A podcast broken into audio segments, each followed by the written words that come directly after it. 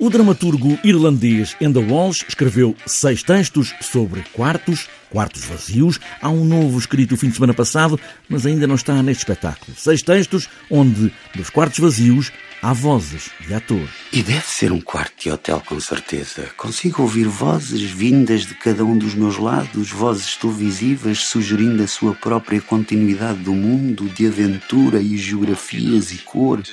Em que vozes de atores surgem é tudo o que restou do dia, os restos do dia, the remains of the day, o resto da passagem, a sombra que ficou em quartos, um quarto banalíssimo de hotel um pouco antiquado, o quarto de uma menina de seis anos que se foi embora. Jorge Silva Melo regressa a um dramaturgo, a um autor que tanto gosta, Enda Walsh. O Enda Walsh sempre tratou das pessoas fechadas dentro de um quarto, sem quererem sair, numa espécie de variação permanente sobre a servidão voluntária e a ficção, a vontade de contar histórias.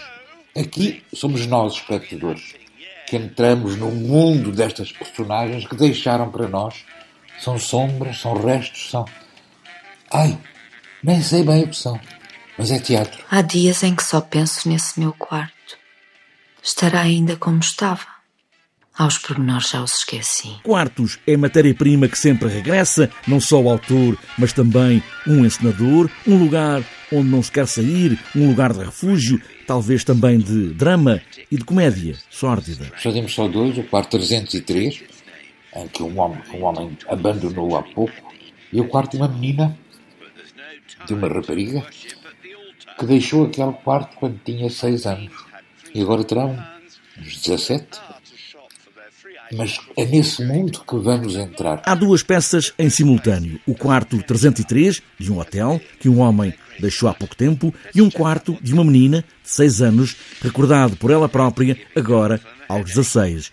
Os espectadores escolhem um e depois seguem para o outro, se for o caso, em sessões contínuas. E isto não é uma teoria. Fiz com que se tornasse um facto. É mesmo um quarto de hotel. Tem de ser.